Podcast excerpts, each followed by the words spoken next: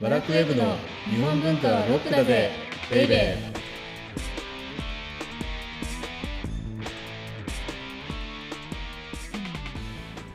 こんにちは先入観に支配された女サッチーですセバスチャン高木です実ははいびっくりすることがあっはいて11月28日にねはいあの日本文化ポップロックってうんうんこの番組がベースになった、はいあの書籍が出版されたじゃないですか、うんはいそしたらもうめちゃめちゃ売れたみたいで、すぐじ、もうもうね発売即重版だって うわあパチパチパチパチパチパチすごいそういう風になってたらいいですね、うん、ということで この番組はい12月2日配信なんですけれども、はい収録してるのは11月25日な ので今のね僕の夢なんですはいいやすごい素敵な夢ですねやっ ぱりはみいんな夢持ってないといたただはいこの夢が正夢になったとしてもねはい僕の懐には一銭も入らないんですよそうですねでしょ、はいだからすごいだからそういう意味じゃ社畜じゃないもう会社のためには生 きてるなんか皆さん、まああのさも、はいはい僕がね、はい勝手にいろんなことを無視して、はいで自分の好きなことばっかりやってるっていうふうに思っていらっしゃる、まあ、そういう先入観にね支配されてるかもしれないんですが、はいあくまでもですねはい、この本も、うんえー売れたら売れただけ小学館に入るということな ので、えー高木が私服を肥やしている、なんて思わずにですねそんな先入観を捨てて、えーはいどしどしご購入いただければと まだ宣伝してる。うんいやすごい、い、はやいでもそうですよねそうな本んそう当なんですによね。はい、はい誤解されやすい誤解されやすい。はいということでこの番組は日本文化は高尚なものという先入観に支配されている人々を解放し日本文化の民主化を進めるという崇高な目的のもとお送りしています。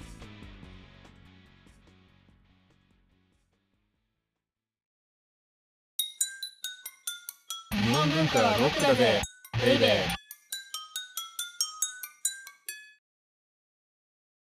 で今日のテーマははい、じゃじゃん。古典の真髄は序文にあり、古今和歌集の序文だけ徹底解説です。うーんなんでしょうね。はい、古今和歌集の序文だけ。前回予告の時にはい、確か古典の序文をはい。わーっと歴史というか時代を追って見ていくみたいなことうんうん、はい、はい。そういうふうに伝えたと思うんですけれどもはい、でそれに沿ってサッチーが、はまあい。ちょっとわかんないどっかのサイトから丸パクリしたのかもしれないけど古典のあいや序いやい やいや序文だけ丸パクリではないあです。丸パクリではない、はいはい。古典の序はい。文だけ集めていただきましたよね、はい、なんだろう「古事記」から始まってでしかもその「古事記」の序文間違ったの 集めて。で違うそれ序文じゃないからやめてよと思ってなんかなんかなんか途中からなんすいません、間違えました。あれと思ってこんなんだったかな始まりいきなりこんな始まるみたいに思ってそれであ間違えました。これ別はの章の序文でし。したょもう巻2とかの序文は実は序文じゃないからそうですそうですもうそれすで に。でね、間違えました。だかはらい。そういうこともあっってて。はい。これはいかんと、はやっいぱ。りきちんと内容って見とかないと自分が恥かくことになるって申し訳ありません。思ってはい。ではい。内容を見てたんですよ。はい。そしたらはい。 「古今和歌集」でもう止まっちゃったの。あそれは古今和歌集が良すぎてとか、あのー魅力的でってことですか、まあそうです「古今和歌集」の序文こそがはいこうなんていうかな日本の詩とか、はいはい日本の文学の始まりをはい高らかに宣言するものではいでこの序文だけはいはめちゃめちゃ詳しくやらないと、はいあのただの序文並べ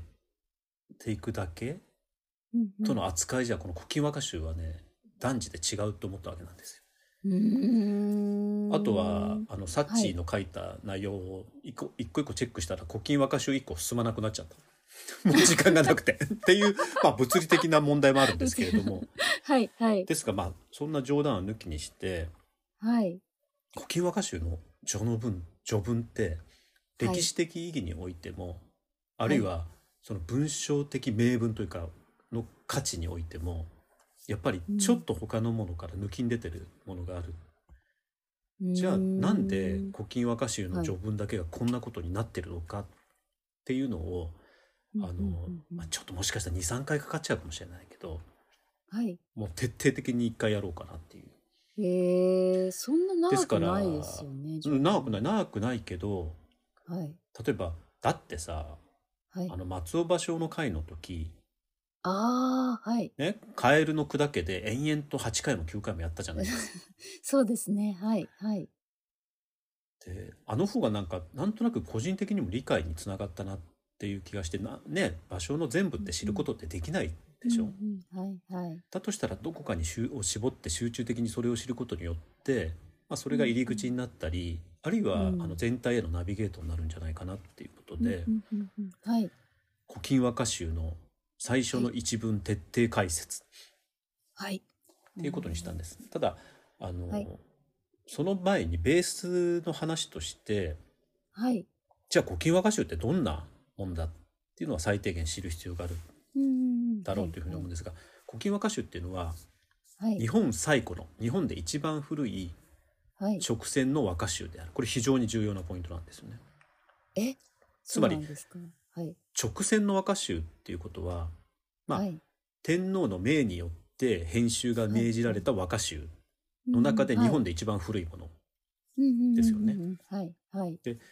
命じた人は醍醐天皇ですうーんもう別にそれははいい、もういいもうそれはいい、そして、はえーちょっと覚えておいてほしいことがうん913年から914年頃に成立しただから900年から1415年経って成立したっていういうんうんはい選者は4人いるんですけれども、はい選選んだ人ははいもう紀野貫之だけ覚えておきましょおーあこれその人は名前覚えてう。ますきああるでしょなんか紀野貫之はっいて、あの土佐日記とかいう,、はいそうですよね、うん、そう日記文学のスタートも切った人なんですけれどもはいもうあの本当はね紀野智則とか大志郷地の光音とか身分の忠峰とかいっぱいいるんですけどもう覚えられないのではいとにかくえ天皇の命令によって集められた最初の和歌集ではいで900年からちょっと経ってから成立してはいで選んだ人の、まあ、トップが紀野貫之ですよと。うんうんうんうんでその人によって集められた和歌の序文はいでその最初がどんな序文かというとはい「大和歌は人の心を種としてよろずのことの葉とぞなれりける」もうねうんこれが画期的なんですよ。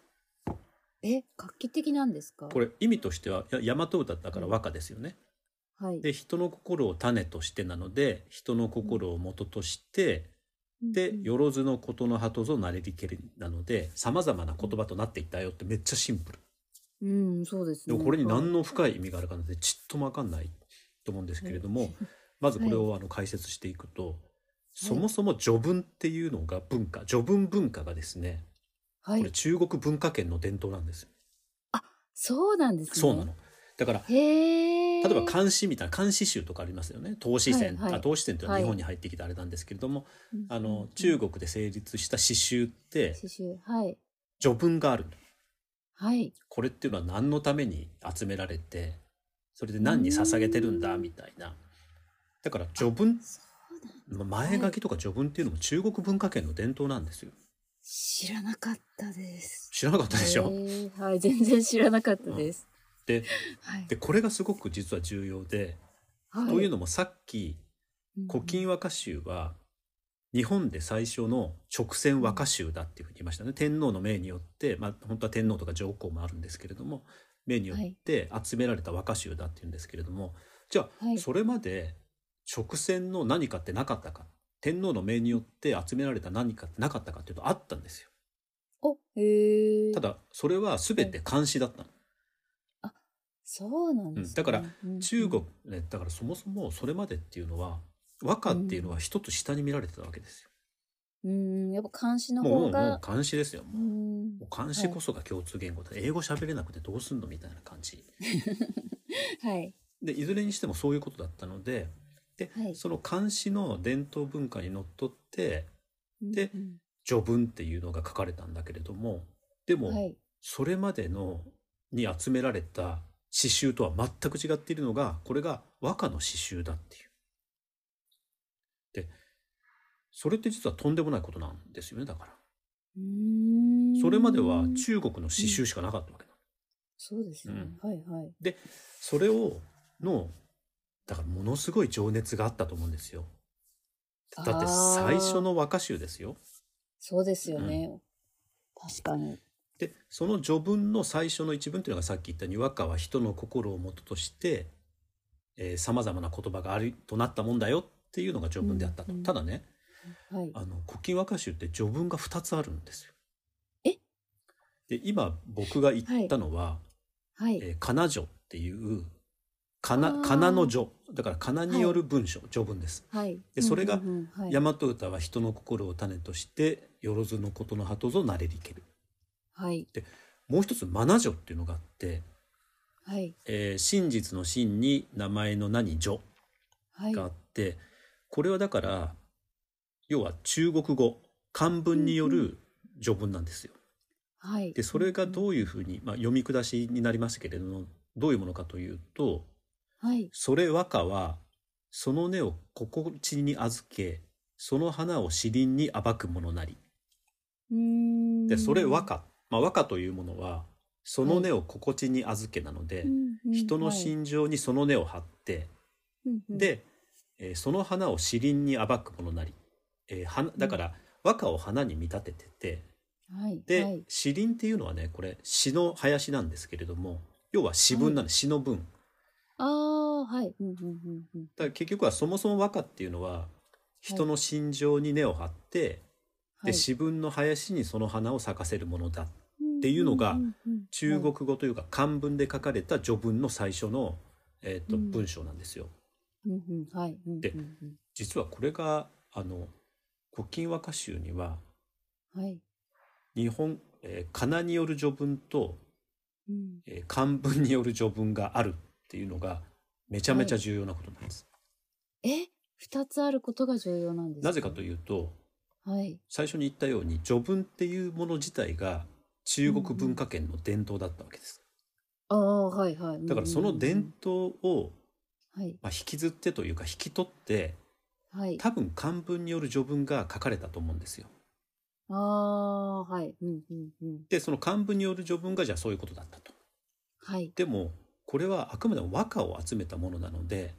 はいそれだけじゃダメだってということではい彼女が書かれたんじゃないかっていう、なるほどへえそういう関係性だったっていうふうにね言われてる、はいだからもしかしたらへー研究者によってはは正式な序文っていうのはこの「マナう序んうんうんうんうんはい」なんでというのもねうん「かな序」はこれ誰が書いたかって記されてないわけなんですよあそうなんですだかからいわゆるこの和歌でいうとこの読み人知らずなんですへえおそらはいく紀貫之が書いたであろうっていうふうに言われてるんですけれども、まあ、書かれてないわけ、だから正式なものじゃない、へーでもねはいここで少し覚えておいてほしいのがあの和歌って読み人知らずってうん前も言ったかもしれない本当に読んだ人がわからないわけじゃなくて、ああはい前おっしゃってまそうしなたんですねあの自分にの心情を自由に表現したい、あるいは身分が高すぎてそれを隠したいから読み人知らず恐れ多いからっていうふうにしたところもあって、ですからあえてこの「かなじょ」っていうのは書いた人を記さないことによって自由な表現とかをしてるんじゃないかっていう説もある。なるほどで一方でははい「まなじょ」っていう漢文で書かれた序文に関してははい書いた人がかあの記されていてあそこはわかそうなるんですそれがね木野義持っていう人でこれ名前はもうどうでもいいです。はいこれ重要なのがはいこの人誰かというとあの菅原道真って言いますよねああはい学問の神様であるはいあの菅原道真のはい弟子の息子なんですよ弟子の息子弟子の息子子だから要はまあ菅原道真直系なわけですようんうんはいうんうんでうんそういう人が書いた「マナジョ」っていうことで権威づけがもうされているってっていうことなんですよね。うん、うん確かですが、に。あはのい。今のところだけ整理しておくとだもうはいもうそれでも15分経っちゃった。もう全然進 まない。あはのい。古今和歌集っていうのは、 はい。とにかはくい日本で最初の天皇の命によって、えー選ばれた和歌集であると。はい。だけどもその序文っていうのが、まあ、最初の一文がさっき言った「大和歌は人の心を種としてよろずのことの鳩ぞなりりけりける」っていう文章なんですけれども、それはあくまでも「かなじょ」という大和言葉で書かれたうんうんうんうん。序文であると。はい。はい。で「まなじょ」という漢文で書かれた、えー序文もある。はい。未だもってして今ね今の「古今和歌集」を見ると大体「かなじょ」が書かれててはい。でその後和歌がわーっと書かれてて。あそうです。はい。私が持ってる本でしょそうでも大体そうなんです、はいで最後に「マナジョ」っていう漢文で書かれた序の文序文が書かれ載ってるんですけれどもはい。そあ、本当だ。それがいつそういうふうに定まったかって分かんないわけなんですよ。へえ。でそもそも「カナジョ」って本当に紀貫之が書いたのかも分かんないわけですよ。うーん。っていうのでねそれさえミステリアスじゃないもうすでに見。せる。結構この時点でいろいろ。そうなんですはいで。へえ。はい。めちゃめちゃですねはい。時間が経ってし,、しまったので、はい。今回はじゃあその「カナジョ」の序文の最初の言葉だけがはい。なぜ、あの重要なのかっていうお話をするとはい。大和歌は人の心を種としてのこの大和歌っていうことだけでもここから30分ぐらいは本当は話さなくちゃいけないことなんです。え、そんなに重要なんでそすうなかんつま。り大和歌ってねはい。なんとなく聞いたことあるじゃない大和の歌っはてい。いうので、うんうん。はい。これ「和歌は」って書いてないんですよ。あ、確かに和歌じゃないお。そうですね。でしょ「マナジョ」はは「い。それ和歌は」っていうふうに書いてあって本当ですね。でしょええだけどこじゃあ新しいこと。そうなんですよ。これここで初めて使われた言葉でだからこの、へえ選者というか、この序文を書いた人のおそらく造語だと思うんですけれども、はい。はいというのが和歌の和っていう言葉ってはい。この頃って和人の和っていうふうに書かれてたうんうんうんうんつまり、はい中国に対しての和人ですよね、はい和ですよね、うんうんはい、そうですね。だから中国目線、あくまでも中国目線で見た日本の歌っていうのが和歌だったわけですよだって和っていうのが、がそもそもそういう言葉なんだから、はいだからもっと日本オリジナルにしなくちゃいけないっていうことで和という言葉を捨てて、はい大和歌っていうふうに読んだわけなんです、へえあ、そういう意志の表れとそいううか。そうそうそうもう意思そのものですよだからへー最初言ったように高らかに宣言してるわけ、はい。あのうん中国か、らの文化圏を脱出して、はい、で中国文化圏中国の詩に対しての和歌ではない大和歌和っていうふうに言ってるわけうーん。ではい。これがなぜあの重要だったかっていうとこの時の最後に時代背景だけですね、少しうんうんあの覚えておくといいかなというふうに思うんですけれどもこの時代のちょっと前この「古今和歌集」が成立したちょっと前にはい。遣唐使が廃止されてるわけなんですよ。ああ。はい。うんうんうん。でなんで遣唐使が廃止したかというとあまりにもちろんその唐まであのねうん船で行くのって危険だったってはいいう話もありますしはい唐はいはがが正常的に荒れたっていう時もあることもあるんですけれども、はい。これって菅原道真あの学問の神様そのうです菅よね原,、はい菅原道真の主導による政策なんですけれどももういいだろうと、はい。もう中国の文化圏、うんうん中国文化から学ぶことは一通り学び尽くしただろうと、はいい、やもちろんあの続くんですよそれは。はいですけどこれからはその日本のオリジナルなもの日本の文化を作っていこうっていうようなものも遣唐使廃止っていう裏にはあったと思うんですよね。はい。でそういう時代背景があったのでそれまで漢詩が中心であった文、日本の文化宮廷の文化も歌に変えてい和歌に変えていこうぜっていう動きがあったわけなんですよ。よ。うんうんその動きに基づいて古今和歌集の変遷が命じられてうんはい。だからこれから日本の文化が変わる漢詩から和歌だっていう初めての和歌集が古今和歌集ではい。ですからその序文としては「大和歌は」っていうふうに「大和歌」和歌じゃなくて「大和歌」っていうのをうん一番頭に持ってくる。すごいその時代背景からのそうなんで序す文を見ると全く違って見えますね。だけどやっぱりマナジョもあるべきだったんですよここではその漢文で書かれたなぜかというと、うんうんはい、物事って一気には変わらなくて、はい、何か伝統を引き継いで引き継いだものにを変える必要がありますよねはい、ですからうんマナジョっていうのはその漢文で書かれた序文っていうのはそれまでの中国文化圏の伝統にのっとって書かれてるんですけれどもうんそこにカナジョっていうものを加えてっうんていうのがこの「古今和歌集の」あのもしかしたら序文のポイントですしあのはい時代背景なんかも読み解くと全然違いが見えてくる。おーだからあの、はいもう最初の5文字しか入らなかった大和歌はで終わりもまうした、大和歌で大和歌で終わっ たはい。で非常に和歌じゃない和歌はって言わなかったものが重要で、それはなぜかというと、あの和っていう言葉が中国と対しての日本的なものの意味なので、もう一回日本的なものに日本的なものを日本オリジナルに変える必要があった時に「大和」っていう言葉「大和歌」っていう言葉をここではい。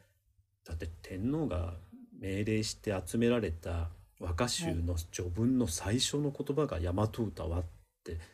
もうどんだけここに意味を込めたのよっていうことですよね。はい。はいああ、すごい。というふうになのでね、はいそう考えると「古今和歌集」の序文って、はあいの。もう本当に細かくやってもねやりすぎるってことは絶対ないのでうんうん少しこの感じはを進め、ね続けていけるといいなというんんんいうふうに思っていると。はい。わかりました。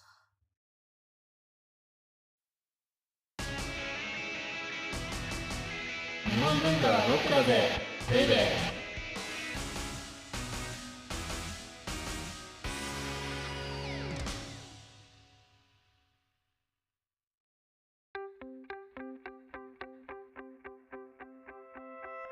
オーディオブックドット JP をお聞きの皆様には、この後、ワラクウェブのおまけのおまけという特典音声があります。ぜひ最後まで聞いてください。じゃあ次回はこの続き。次回はまあ続きこの「大和歌は人の心を種としてよろずのことの葉とぞなりりける」は言いにくいっていうのの